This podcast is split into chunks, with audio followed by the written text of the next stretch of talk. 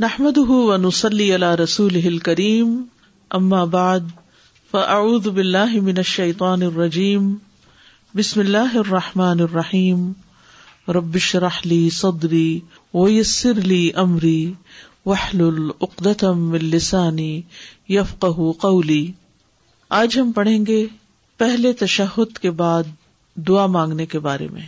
درود پڑھنے کے بعد دعائیں مانگنا۔ عبداللہ بن مسعد ردی اللہ عنہ سے مروی ہے، کہتے ہیں کہ ہم پہلے پہل نہیں جانتے تھے کہ دو رکتوں میں کیا پڑھے مگر ہم تسبیح، تکبیر اور اپنے رب کی ہم پڑھتے رہتے تھے۔ محمد صلی اللہ علیہ وسلم نے ہمیں نیکی کی ابتدا اور انتہا، نیکی کے تمام امور کی تعلیم دی یعنی ابتدا انتہا یعنی ہر طرح کی چیزوں کی۔ آپ نے فرمایا، جب تم ہر دو رکتوں کے بعد بیٹھو تو یہ پڑھو۔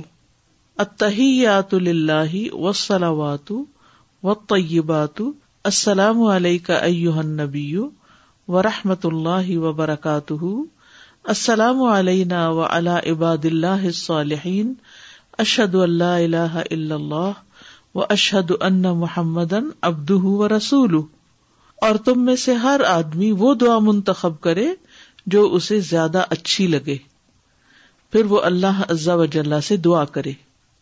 شیخ البانی کہتے ہیں کہ اس حدیث میں ایک اہم فائدہ یہ ہے کہ پہلے تشہد میں بھی دعا کرنا جائز ہے۔ یعنی چار رکتیں آپ پڑھ رہے ہیں تو آپ نے تشہد کے بعد اگر کوئی دعا کرنی ہے تو اس وقت بھی دعا کر سکتے ہیں۔ تیسری رکت پڑھنا۔ تیسری رکت کے لیے اٹھنا۔ یہ ہے نمبر دس۔ زمین پر ٹیک لگا کر اٹھنا۔ جیسے پہلی رکت کے بعد اٹھتے ہوئے زمین پہ ٹیک لگائی تھی، ایسے ہی دوسری رکت اور تشہد کے بعد زمین پر ٹیک لگا کر اٹھنا چاہیے۔ ازرق بن قیس سے مربی ہے۔ انہوں نے کہا، میں نے ابن عمر کو دیکھا کہ جب آپ دو رکتوں سے کھڑے ہونے لگتے تو اپنے ہاتھوں کے ساتھ زمین پر ٹیک لگاتے۔ تو میں نے ان کے بیٹے اور ہم مجلس لوگوں سے کہا، شاید یہ بڑھاپے کی وجہ سے ایسا کرتے ہیں۔ انہوں نے کہا کہ نہیں، لیکن اس کا طریقہ یہی ہے۔ بوڑھا ہو، جوان ہو سبھی کو یہ طریقہ اختیار کرنا چاہیے۔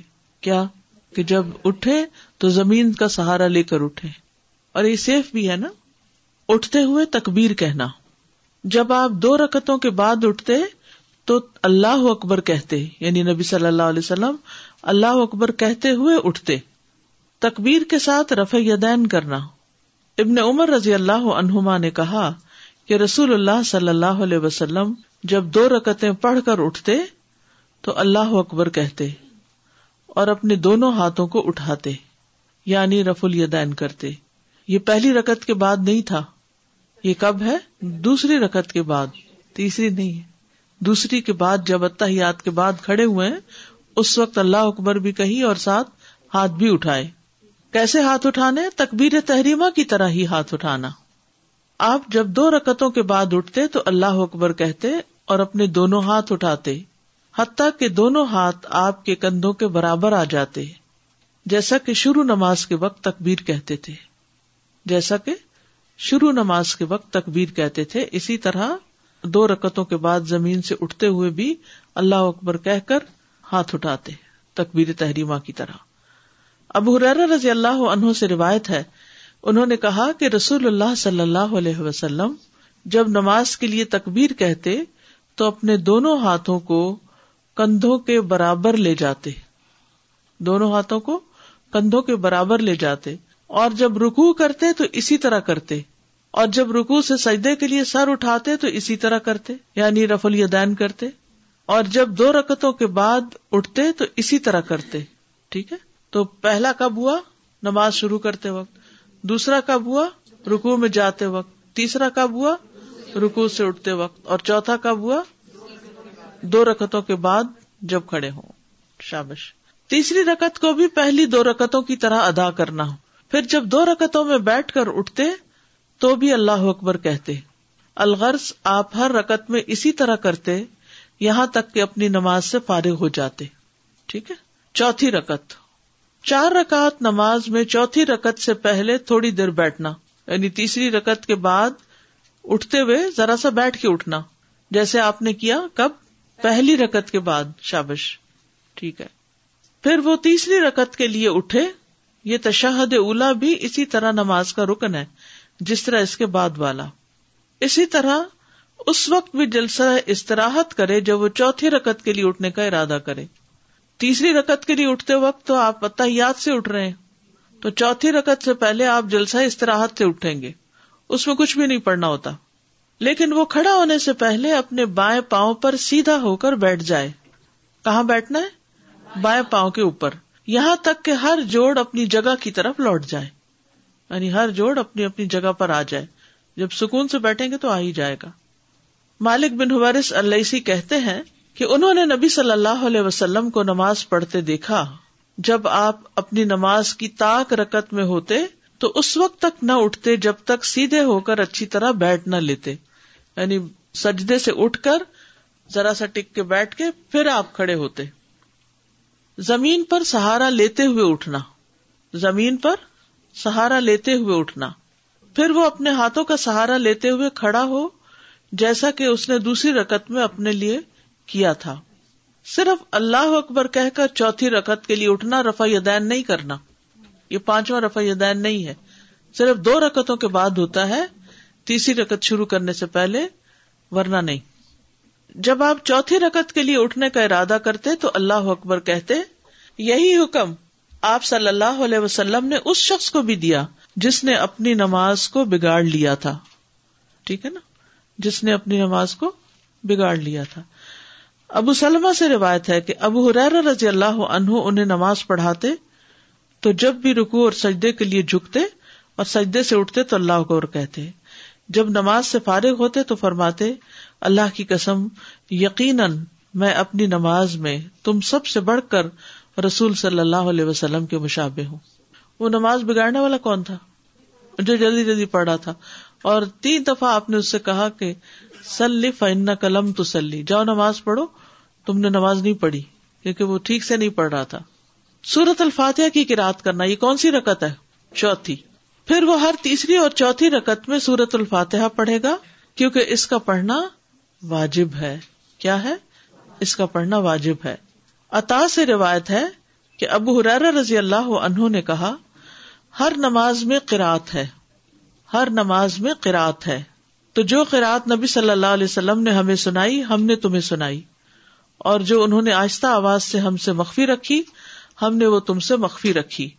اور جس نے ام کتاب پڑھ لی تو اس کے لیے وہ کافی ہے اور جس نے اس سے زائد پڑھا تو وہ افضل ہے کیا مطلب ہے اس کا کہ خالی سورت الفاتحہ پڑھنا بھی کافی ہے اور اگر کوئی شخص سورت کا اضافہ کرنا چاہے تو وہ بھی کر سکتا ہے اس میں چوائس ہے تو اب آپ سنت زندہ کرنے کے لیے کبھی چاہیں تو ایکسٹرا پڑھ لیں کوئی اور چاہیں تو صرف سورت الفاتحہ تک ہی رہے دونوں طرح ٹھیک ہے اس سے آپ کو دین کی وسط سمجھ میں آتی ٹھیک دیکھیے، زیادہ پڑھنے کا مطلب ہے زیادہ نیکیاں کمانا۔ جب قرآن کی کراط کریں گے تو ہر حرف پر دس نیکیاں ملیں گی۔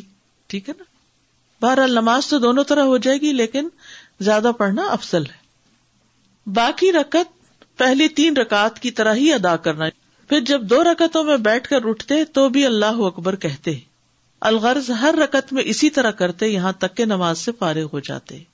جب دو رکتوں کے بعد تشاہد پڑھ کے ہم تیسری کے لیے کھڑے ہوتے ہیں تو کھڑے ہوتے ہوئے اللہ اکبر جی، کہنا ہے ساتھ ساتھ اور بعد میں رفائی الدین کرنا ہے۔ یعنی جب آپ کھڑے ہوں گے تو کھڑے ہوتے ہوتے اللہ اکبر پڑھ لیں گے کھڑے ہو کر آپ ہاتھ اٹھا سکتے بعد میں بھی کر سکتے جی ہاں۔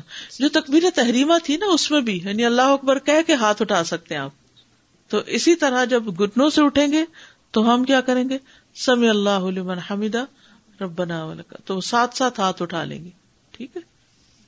جی میں نے یہ پوچھنا تھا کہ یہ جو تشہد کے بعد آپ نے بولا دعا کر سکتے ہیں تو اگر جیسے کبھی ایسے ہو جاتا ہے ہم بھول بھی جاتے ہیں درود شریف پڑھ لیتے ہیں تو دعا پڑھتے ہیں تو بعد میں پھر سجدہ صاحب کرنا ہے یا ہو جائے گا یہ دوسری رکت کے بعد تو کوئی سجدہ صاحب نہیں ہے دعا پڑھے یا نہ پڑھے تشہد کے بعد درود شریف پڑھ لیا دعا پڑھ لی تو۔ ہاں جی تو پھر کھڑے ہو جائیں۔ تیسری رکت کے لیے اور اگر نہیں پڑھا صرف اتنا ہی ہی پڑا ہے تو اس میں بھی ٹھیک ہے پھر بھی کھڑے ہو جائیں۔ میں یہ پوچھنا چاہ رہی تھی کہ اطیات کے بعد جو آپ نے شہادت کی انگلی کو کہا تھا پورے اطیات اور درو شریف میں بھی انگلی کو ویسے ہی کرنا دیکھیے ایسے رکھنی ہے نا انگلی جی ٹھیک جی ہے نا؟ جی۔ یعنی سامنے ایسے ہی رکھنی ہے سامنے قبلہ ہو جاتا ہے اتنا اونچا اس کو رکھے تو جی, جی۔ ایسے نارمل۔ اتحیات اللہ وسلامات طیبات السلام علیکم السلام علیکم۔ یعنی جب کوئی نیا سینٹینس شروع کرے تو اس کو ہلا دے ٹھیک ہے؟ یہ اس سے آپ کی توجہ جو ہے نا وہ اگر آپ ان دو کو ساتھ ساتھ میچ کریں نا جی۔ تو آپ ادھر ادھر نہیں جائیں گے کیونکہ آپ کو یہ ہوگا کہ میں نے کہاں ہوگلی اٹھانی۔ جی۔ السلام علیکم نبی و رحمۃ اللہ وبرکاتہ۔ السلام علیکم ٹھیک ہے؟ تو ہلکی ہلکی حرکت دینی ہے۔ ہر جملہ شروع ہونے پہ۔ درود شریف میں بھی درود شریف میں بھی ایسے ہی رکھیں گے۔ ایسے ہی ایسے ہی کریں گے۔ دعا میں بھی ایسے ہی کریں گے۔ اچھا شکریہ۔ ٹھیک ہے؟ السلام علیکم استاذہ۔ وعلیکم وہ میں آپ کو بھی یہ بتانا چاہ رہی تھی کہ جیسے آپ نے یہ بھی دین کی وسعت کا ذکر کیا نا تو اکثر میں ایسا کرتی تھی جب میں دوسری رکعت پڑھتی تھی تو میں الحمد شریف کے بعد دوسری صورت پڑھنا بھول جاتی تھی پھر میں غور کرتی تھی پھر میں تیسری رکعت پڑھ کے وہ دوسری صورت پڑھتی تھی۔ لیکن سبحان اللہ اب اس سے ہمیں یہ پتہ چلا ہماری نماز تو ہو جاتی ہے جی، اگر ہم الحمدللہ۔ دوسری صورت نہ پڑھیں تو۔ سبحان اللہ۔ نمبر بارہ آخری تشہد اس تشہد میں بیٹھنے کے طریقے۔ نمبر ایک، دایاں پاؤں کھڑا کرنا اور بایاں پاؤں بچھا کر سرین زمین پر رکھنا۔ یعنی اپنے چوتڑ جو ہے وہ زمین پر رکھنا، پیٹھ کے ساتھ بیٹھنا۔ کیسے؟ دایاں پاؤں کھڑا کرنا، بایاں پاؤں بچھا دینا یعنی اس کو لٹا دینا، اور اس کے اوپر نہیں بیٹھنا بلکہ زمین پہ بیٹھنا۔ ٹھیک ہے؟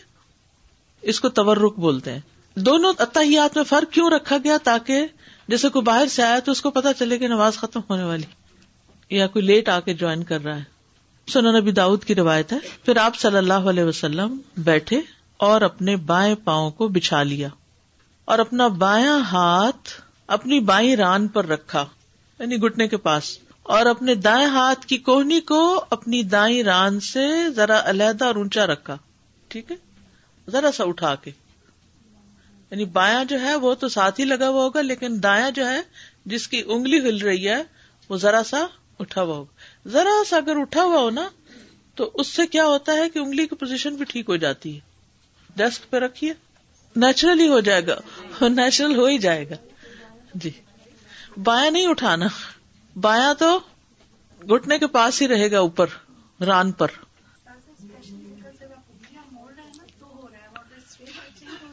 جی انگلیاں موڑے تو یہ تین انگلیاں موڑے تو تبھی ہوتا ہے۔ جی۔ آپ دیکھیے کہ مختلف کلچر میں طرح طرح کی ایکسرسائز اور میڈیٹیشن کے طریقے ہیں۔ کبھی وہ کہتے ہیں یوں انگلیاں پکڑ لیں اور کبھی انگلیاں کھڑی کر لیں، کبھی یوں اسٹریچ کریں، کبھی۔ تو ہمیں نماز کے اندر کس طرح کے یہاں یہ تین انگلیاں اس طرح رکھیں، اس طرح رکھیں، اٹھا کے رکھیں، ہر چیز کے پیچھے ایک حکمت ہے۔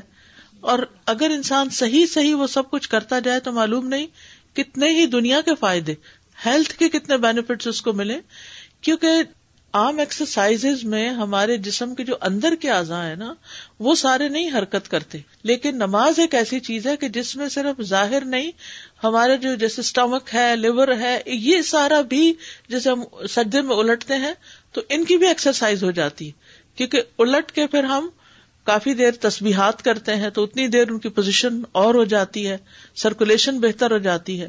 تو بے شمار فائدے، اور ہم ان فائدوں کی خاطر تو نماز نہیں پڑھتے۔ نماز جو ہے وہ نجات کا راستہ ہے اور فلاح کی کنجی ہے نا۔ یعنی حیا الفلاح ہے نا۔ فلاح ہی فلاح ہے اس میں۔ یہ جو جلسہ استراحت میں بیٹھنے کی جو پوزیشن ہوتی ہے پیروں کی نا، یہ فلیٹ فٹ کی پرابلم کے لیے بہت اچھی ہوتی ہے۔ کہ جب ایک پیر کو ہم نے اس طرح کھڑا کیا ہوا ہوتا ہے اور ایک پیر کو موڑ کے بیٹھے ہوئے ہوتے ہیں اس پہ تو جن کو فلیٹ فٹ کی پرابلم ہو جاتی ہے کیونکہ یہاں پہ تو ہم بغیر سلیپرز کے بغیر شوز کے ہی چلتے رہتے ہیں تو یہ پرابلم بہت کامن ہو جاتی ہے۔ لیکن جب ہم اس طرح بیٹھنے کی اپنی عادت بنا لیتے ہیں نا تو وہ کرو واپس سے کر واپس آتا ہے۔ نمبر بارہ آخری تشہد اور وہ اپنے بائیں پہلو پر سرین کے بل بیٹھے اور اپنے مقد پر بیٹھے۔ ٹھیک ہے؟ یعنی زمین پہ بیٹھے۔ جب آپ صلی اللہ علیہ وسلم دو سجدوں سے کھڑے ہوتے تو اللہ اکبر کہتے اور رف الیدین کرتے، یہاں تک کہ آپ اپنے ہاتھوں کو اپنے کندھوں کے برابر لے جاتے، جیسا کہ آپ نماز شروع کرتے وقت کرتے تھے، پھر اسی طرح آپ کرتے تھے۔ یہاں تک کہ جب وہ رکت آتی جس میں نماز ختم ہو جاتی ہے یعنی آخری رکت آپ اپنے پاؤں کو آگے کر دیتے اور سرین کے بل اپنے پہلو پر بیٹھتے۔ پھر سلام پھیر لیتے۔ اب اس میں یہ ہے کہ جب نیچے بیٹھنا ہوتا ہے نا تو پاؤں خود بخود ذرا سا آگے کو نکل جاتا ہے۔ ٹھیک ہے نا؟ یعنی جب پاؤں پر بیٹھتے ہیں تو پاؤں سمٹا ہوا ہوتا ہے، لیکن جب نیچے بیٹھتے ہیں تو پاؤں تھوڑا سا آگے کو رائٹ لیگ کے اندر تھوڑا سا پنجا سا آ جاتا ہے۔ ٹھیک ہے؟ تو کوئی حرج نہیں۔ نمبر دو، بایاں پاؤں امیجن کیجیے ساتھ ساتھ، دائیں ران اور پنڈلی کے درمیان کرنا۔ بایاں پاؤں دائیں ران اور پنڈلی کے درمیان کرنا۔ عامر بن عبد اللہ بن زبیر اپنے والد سے روایت کرتے ہیں۔ انہوں نے کہا، رسول اللہ صلی اللہ علیہ وسلم جب نماز میں بیٹھتے تو اپنا بایاں پاؤں اپنی ران اور اپنی پنڈلی کے درمیان کر لیتے۔ یہ جو ابھی میں نے پوزیشن بتائی اور اپنا دایاں پاؤں بچھا لیتے۔ دایاں پاؤں کھڑا نہیں کرتے تھے بلکہ پیچھے کر لیتے۔ اور اپنا بایاں ہاتھ اپنے بائیں گٹنے پر اور دایاں ہاتھ دائیں ران پر رکھ لیتے تھے اور اپنی شہادت والی انگلی سے اشارہ کرتے تھے۔ اب آپ دیکھیے کہ جب آپ اس طرح بیٹھتے ہیں نا، تو آپ کا دایاں ہاتھ آپ کے دائیں گٹنے تک نہیں پوری طرح جاتا۔ اور ویسے بھی آپ نے اس کا ترپن بنانا ہوتا ہے، تو وہ آپ گٹنے کے اوپر نہیں رکھیں گے۔ اس میں تو انگلی کہاں چلی جائے گی؟ زمین کی طرف چلی جائے گی۔ تو آپ اس کو اوپر رکھیں گے۔ بائیں ہاتھ سے بایاں گٹنا تھامیں گے، لیکن رائٹ ہینڈ جو ہے اس کی پوزیشن کیا ہوگی؟ ران ہوگی، ران کے اوپر رکھیں گے، ٹانگ پہ رکھیں گے۔ ہپ پہ جب پریشر آئے گا نا تو یہ پوزیشن خود ہی بن جائے گی۔ تو اس وقت آپ کو یہ سبق یاد آ جائے گا او ہو اچھا ایسے کرنا تھا۔ رسول اللہ صلی اللہ علیہ وسلم جب نماز میں بیٹھتے تو اپنا بایاں پاؤں اپنی ران اور پنڈلی کے درمیان کر لیتے دایا پاؤں بچھا لیتے اب پہلے تو کھڑا کرتے نا، اب یہاں دایا بچھا ہوا پیچھے کو ہے۔ اور اپنا بایاں ہاتھ اپنے بائیں گٹنے پر گٹنے پر، ٹھیک ہے؟ اور اپنا دایاں ہاتھ اپنی دائیں ران پر رکھ لیتے اور اپنی شہادت والی انگلی سے اشارہ کرتے۔ تیسرے پوزیشن، دونوں پاؤں ایک جانب نکالنا۔ یہ یاد رکھیے کہ گھٹنا زمین پر ہی رہنا چاہیے، ٹھیک ہے؟ یعنی یوں کر کے دونوں پاؤں ایک طرف آ جائیں گے بس۔ اس میں اسٹینڈنگ نہیں ہے نا۔ ہاتھ اسی طرح ہی ہے غور سے حدیث سنیے اب محمد بن امر عامری سے مربی ہے۔ کہتے ہیں کہ میں اصحاب رسول صلی اللہ علیہ وسلم کی ایک مجلس میں تھا۔ تو وہاں رسول اللہ صلی اللہ علیہ وسلم کی نماز کا ذکر شروع ہو گیا۔ ابو حمید رضی اللہ عنہ نے کہا اور مذکورہ حدیث کا کچھ حصہ بیان کیا۔ اور اس میں کہا، آپ صلی اللہ علیہ وسلم جب رکو کرتے تو اپنی ہتھیلیوں سے اپنے گٹنوں کو پکڑ لیتے اور اپنی انگلیوں کو کھول لیتے اور اپنی کمر کو دوہرا کرتے یعنی بینڈ کرتے۔ سر نہ تو اٹھایا ہوتا تھا اور نہ اپنے رخسار کو ادھر ادھر موڑا ہوتا تھا، بلکہ سیدھا قبلہ رخ ہوتا۔ مزید کہا، جب دو رکتوں کے بعد بیٹھتے تو اپنے بائیں پاؤں کے تلبے پر بیٹھتے اور دائیں کو کھڑا کر لیتے۔ اور جب چوتھی رکت میں بیٹھتے تو اپنی بائیں ران کو زمین پر ٹکا دیتے اور دونوں پاؤں ایک جانب نکال لیتے۔ ٹھیک ہے؟ اچھا اس میں بڑی سہولت ہے ان لوگوں کے لیے جن کا جسم بھاری ہو۔ یا بعض لوگ ایسے ہوتے ہیں کہ ان کے پاؤں کی انگلیاں سیدھی برابر نہیں ہوتی، یوں نہیں ہوتی بلکہ یوں ہوتی ہیں۔ اب جب وہ زمین پہ ٹکاتے اس طرح کرتے ہیں تو انگوٹھا اور ساتھ والی انگلی تو لگتی، باقی سب انگلیاں اٹھی بھی ہوتی ہیں۔ اور اس میں دو انگلیوں کے اوپر پورا بوجھ آ رہا ہو تو بڑی مشکل بھی ہو جاتی، ٹھیک ہے؟ تو دونوں پاؤں ایک طرف نکل جائے تو آسانی ہو جاتی۔ تشہد میں دعا کی اہمیت، یہ بڑا اہم مقام ہے دعا کرنے کا۔ جس سے اکثر لوگ غافل ہیں، انہیں پتہ ہی نہیں کہ یہ کتنی قبولیت کا وقت ہے۔ ابو اماما رضی اللہ عنہ سے روایت ہے، کہتے ہیں کہ رسول اللہ صلی اللہ علیہ وسلم سے پوچھا گیا، اے اللہ کے رسول، کون سی دعا زیادہ سنی جاتی ہے؟ آپ نے فرمایا، رات کے آخری حصے میں اور فرض نمازوں کے آخر میں۔ فرض نمازوں کے آخر میں۔ سلام سے پہلے مانگی جانے والی دعا۔ دبر السلات عربی عبارت دیکھیے۔ کالا جوف الآخری یہ ہے اوپر۔ و دبر السلاط المکتوباتی اور ظاہر سے معلوم ہوتا ہے کہ دبر السلاد سے مراد سلام پھیرنے سے پہلے۔ یہ مانا کیوں لیا گیا ہے؟ دبر کا لفظ دو چیزوں پہ بولا جاتا ہے۔ نمبر ایک، کسی چیز کے آخری حصے پر۔ دبر پیٹ کو کہتے ہیں نا۔ اور نمبر دو جو آخر سے پہلے ہو اس پر بولا جاتا ہے۔ اور دبر کا لفظ نماز کے متعلق وارد ہوا ہے، اس سے مراد نماز کا بعد والا حصہ ہے۔ نماز ہی کا بعد والا حصہ۔ نہیں سمجھ آئی؟ ان نماز کا بالکل آخری حصہ، سلام سے پہلے۔ اور یہ لفظ مطلق آیا ہے۔ یہ بھی ایک رائے ہے کہ یہ لفظ جو ہے، دبر السلاد یہ اوپن ہے، بس اس میں نماز میں سلام پھیرنے سے پہلے کا حصہ اور بعد کا حصہ بھی داخل ہے۔ یعنی اگر کسی نے پہلے نہیں دعا پڑی یا کم اس کو یاد ہے تو سلام پھیرنے کے بعد بھی وہ مانگے گا، تو یہ بھی قبولیت کا وقت ہے۔ قال ابن القیم رحم اللہ۔ ابن قیم رحم اللہ زاد المعاد میں کہتے ہیں کہ احادیث کے الفاظ دبر السلاد سے مراد سلام سے پہلے اور سلام کے بعد دونوں ہو سکتے ہیں۔ سلام سے پہلے بھی اور سلام کے بعد بھی۔ ابن تیمیہ سلام سے پہلے ہونے کو ترجیح دیتے تھے۔ ابن قیم ہی کہتے ہیں، تو میں نے ان سے اس کے بارے میں سوال کیا، استفسار کیا، اس کی وضاحت چاہی، تفسیر مانگی۔ استفسار کا کیا مطلب ہے؟ تفسیر طلب کی۔ تو انہوں نے کہا، کسی بھی چیز کی دبر اسی میں شامل ہوتی ہے۔ کسی بھی چیز کی دبر اس میں شامل ہوتی ہے۔ جیسے دبر الحیوان، حیوان کی پیٹ حیوان ہی میں شامل ہے۔ اہل علم اس بارے میں ایک اصول ذکر کرتے ہیں۔ کہ اگر احادیث میں دبر السلاد کی قید کے ساتھ آنے والے تسبیح، تحمید، تکبیر اور آیت الکرسی یا معوضات جیسے ذکر و اذکار ہوں تو اس وقت دبر السلاد سے مراد نماز کے بعد کا وقت ہوگا۔ کیونکہ سبحان اللہ الحمد اللہ اللہ اکبر اور آیت الکرسی وغیرہ ہم کہاں پڑھتے ہیں؟ نماز کے اندر نہیں پڑھتے بلکہ باہر پڑھتے ہیں۔ اور اگر دبر السلاد کی قید کے ساتھ آنے والی نصوص دعا پر مشتمل ہو تو پھر دبر السلاد سے مراد نماز کا آخری حصہ یعنی سلام سے پہلے کا وقت ہوگا۔ یعنی باقی دعائیں سلام سے پہلے اور آیت الکرسی اور تصویحات وغیرہ سلام کے بعد۔ لیکن اگر کسی نس میں دعا سے متعلق واضح ہو جائے کہ وہ دعا سلام کے بعد ہی کرنی ہے جیسے کہ آپ صلی اللہ علیہ وسلم کا فرمان ہے، سلام کے بعد تین بار استخر اللہ کہو۔ کہتے نا اللہ اکبر استخر اللہ استخر اللہ استخر اللہ تو یہ آپ نے خود اس کے بارے میں ہمیں بتایا کہ یہ سلام پھیر کر ہی کہا جائے گا۔ تو یہ دعا ہونے کے باوجود بھی سلام کے بعد ہی پڑی جائے گی، کیونکہ سنت اسی پر دلالت کرتی ہے۔ سنت سے یہی ثابت ہے۔ شیخ ابن باز سے سوال کیا گیا کہ جن احادیث میں دبر السلاد کے بعد کثرت سے دعا اور ذکر ازکار کی ترغیب دی گئی ہے، ان میں دبر السلاد سے کیا مراد ہے؟ نماز کا آخری حصہ یا سلام کے بعد کا وقت؟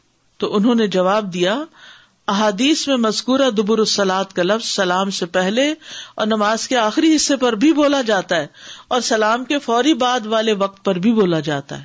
تو یہ دونوں اوقات بڑے قیمتی ہیں۔ کیونکہ اب انعام لینے کی باری آئی نا، ساری محنت آپ نے کر لی۔ اس بارے میں صحیح احادیث موجود ہیں اور ان میں سے دعا کے ساتھ تعلق رکھنے والی احادیث میں دبر السلاد سے اکثر طور پر نماز کا آخری حصہ مراد ہے یعنی سلام سے پہلے کا وقت۔ شیخ ابن سامین کہتے ہیں کہ اس مسئلے میں غور و فکر کرنے والے کے لیے یہ بات واضح ہو جائے گی کہ دبر السلاد کی قید کے ساتھ بیان کیا جانے والا اگر ذکر ہے تو وہ نماز کے بعد ہے۔ ٹھیک ہے؟ اور اگر وہ دعا ہے تو سلام سے پہلے ہے۔ ٹھیک ہے؟ سمجھ میں آ رہی تشہد میں پسند کی دعا پڑھنے کا اختیار ہے۔ عبداللہ بن مسعود کہتے ہیں کہ جب ہم نبی صلی اللہ علیہ وسلم کے ساتھ نماز پڑھتے تو ہم قادہ میں قادہ کہتے تشہد کے لیے بیٹھنا۔ یہ کہا کرتے تھے، السلام اللہ بن عباد السلام اللہ فلان و فلان۔ اس کے بندوں کی طرف سے اللہ پر سلام ہو اور فلاں پر اور فلاں پر۔ تو نبی صلی اللہ علیہ وسلم نے فرمایا، یہ نہ کہو اللہ پر سلام ہو، کیونکہ اللہ تو خود سلام ہے۔ یعنی لوگ اللہ کو سلام بھیجنے لگتے تھے اس وقت۔ تو آپ نے اس سے منع کیا۔ کہ اللہ تعالیٰ تو خود السلام ہے، بلکہ یہ کہو اتحیات اللہ وسلوات و طیبات السلام علیہ نبی آخر تک۔ اس کے بعد دعا کا اختیار ہے، جو اسے پسند ہو وہ مانگے۔ یعنی دروشریف تو آبیسلی پڑھنا ہوگا۔ کیونکہ دروشریف کے بغیر نماز نہیں ہوتی۔ اپنے نفس پر کیے ظلم کو تسلیم کرتے ہوئے بخش مانگنا۔ ابو بکر صدیق رضی اللہ عنہ سے روایت ہے کہ انہوں نے رسول اللہ صلی اللہ علیہ وسلم سے کہا، مجھے ایسی دعا سکھا دیں جو میں اپنی نماز میں مانگا کروں۔ آپ نے فرمایا، کہو اللہ انی ظلم تو نفسی ظلم کثیرا ولا یغفر الذنوب اللہ انتا اگلے پچھلے ظاہر گناہوں کی معافی کا سوال۔ آپ آخر میں تشہد السلام کے درمیان فرماتے اللہ مغفلی ما قدم تو اما اخر تو آخر تک۔ چار چیزوں کی پناہ۔ رسول اللہ صلی اللہ علیہ وسلم نے فرمایا، جب تم میں سے کوئی آخری تشہد پڑھ کر فارغ ہو تو اللہ سے چار چیزوں کی پناہ مانگے۔ اللہ انی اعوذ بک من عذاب جہنم ومن عذاب القبر ومن فتنة المحیا والممات ومن شر مسیح الدجال۔ نبی صلی اللہ علیہ وسلم کا قرآن کی صورت کی طرح اس دعا کو سکھانا۔ یہ جو چار چیزوں کی پناہ ہے نا پھر تاؤس رحم اللہ اپنے بیٹے کو اس دعا کے نہ پڑھنے کی وجہ سے دوبارہ نماز پڑھانا کہ دعا کیوں نہیں پڑھی تم نے نماز میں؟ امام مسلم بن حجاج فرماتے ہیں کہ مجھے تاؤس کی یہ بات پہنچی کہ انہوں نے اپنے بیٹے سے کہا کہ اپنی نماز میں کیا تم نے یہ دعا مانگی ہے؟ اس نے جواب میں کہا نہیں۔ تو تاؤس نے فرمایا کہ اپنی نماز دوبارہ پڑھو، کیونکہ تاؤس نے اسے تین یا چار راویوں سے نقل کیا کہ اتنی تاکید ہے اس دعا کے پڑھنے کی۔ کون سی دعا؟ اللہ اعوذ بک من عذاب القبر و اعوذ بک من عذاب جہنم و اعوذ بک من فتنة المسیح الدجال و اعوذ بک من فتنة المحیا والممات۔ بالکل، کیسی تربیت کی انہوں نے؟ ہماری نگاہ تو ہوتی، کھایا کہ نہیں کھایا؟ پڑھا کہ نہیں پڑھا؟ نماز میں وہ نہیں۔ اسکول کا پڑھا یا نہیں پڑھا؟ وہ ضرور دیکھتے ہیں۔ بعض تو وہ بھی نہیں دیکھتے۔ کسی کہنے والے نے آپ سے عرض کیا کہ آپ صلی اللہ علیہ وسلم تو قرض سے بہت ہی زیادہ پناہ مانگتے ہیں، قرضے سے۔ اس پر آپ نے فرمایا کہ جب کوئی مقروض ہو جائے تو جب وہ بات کرتا ہے تو جھوٹ بولتا ہے، اور وعدہ کرتا ہے تو خلاف ورزی کرتا ہے۔ تو اس لیے قرضے سے بھی پناہ مانگنی چاہیے کہ اللہ ہمیں مقروض نہ کرنا۔ بخل، بزدلی اور دنیا کے فتنوں سے پناہ۔ سعد رضی اللہ عنہ اپنے بیٹوں کو یہ کلمات سکھاتے، جس طریقے سے معلم بچوں کو سکھاتا۔ اور کہتے کہ رسول اللہ صلی اللہ علیہ وسلم ان کلمات کے ساتھ ہر نماز کے آخر میں پناہ طلب کرتے تھے۔ اللہ اعوذ بک من البخلی آخر تک۔ راوی کہتے ہیں، میں نے یہ حدیث مصعب سے بیان کی تو انہوں نے اس کی تصدیق کی۔ اللہ سے ملاقات اور اس کے چہرے کو دیکھنے کا سوال۔ عطا بن صاحب نے اپنے والد سے روایت کی، انہوں نے کہا عمار بن یاسر نے ہمیں نماز پڑھائی تو مختصر نماز پڑھائی۔ بعض لوگوں نے ان سے کہا کہ آپ نے ہلکی یا مختصر نماز پڑھی ہے۔ تو انہوں نے کہا کہ اس کے باوجود کہ میں نے اس میں کئی وہ دعائیں پڑھ لی ہیں جن کو میں نے رسول اللہ صلی اللہ علیہ وسلم سے سنا ہے۔ جس وقت وہ کھڑے ہوئے تو لوگوں میں سے ایک شخص ان کے پیچھے گئے۔ وہ ابئی تھے، لیکن انہوں نے اپنے آپ کو چھپانے کی کوشش کی اور وہ دعا ان سے دریافت کی، پھر واپس آئے اور لوگوں کو اس دعا کے بارے میں بتایا۔ اور وہ دعا تھی اللہ علم کل غی و قدرتی کا الخل کا آخر تک۔ اللہ کی وحدانیت کا اقرار کر کے گناہوں کی بخش کا سوال۔ محجن بن الدرا روایت کرتے ہیں۔ وہ بیان کرتے ہیں کہ رسول اللہ صلی اللہ علیہ وسلم مسجد میں تشریف لے گئے۔